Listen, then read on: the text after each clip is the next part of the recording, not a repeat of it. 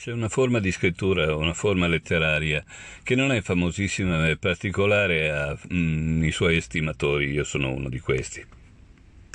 Sto parlando dei frammenti, frammenti a partire dai presocratici, quelli erano frammenti perché tutto sommato non si riusciva a trovare l'opera completa.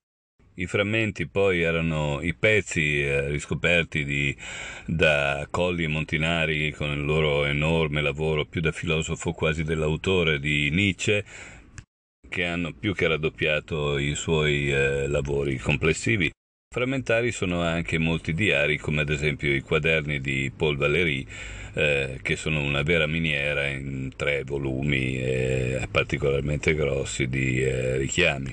Poi potremmo passare a Pessoa a tanti altri, ma fermiamoci qui perché in fondo non è di una rassegna di questo genere che mi interessava parlare.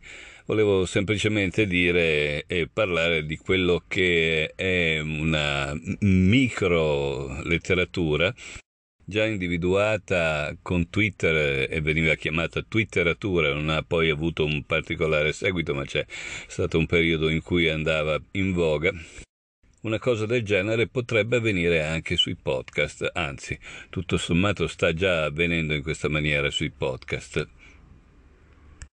Attualmente molto dei podcast è una sorta di audiolibri che a me personalmente non convince per niente come eh, modalità di podcast, la trovo più una forma letteraria tradizionale.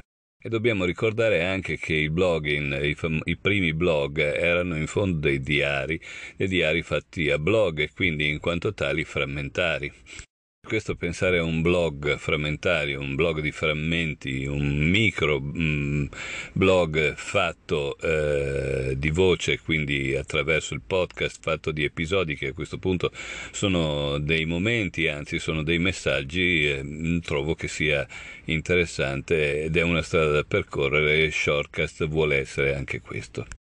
Nei commenti e nelle risposte ai, eh, agli episodi dei podcast eh, c'è oltretutto la possibilità di continuare frammento del, del frammento nel frammento.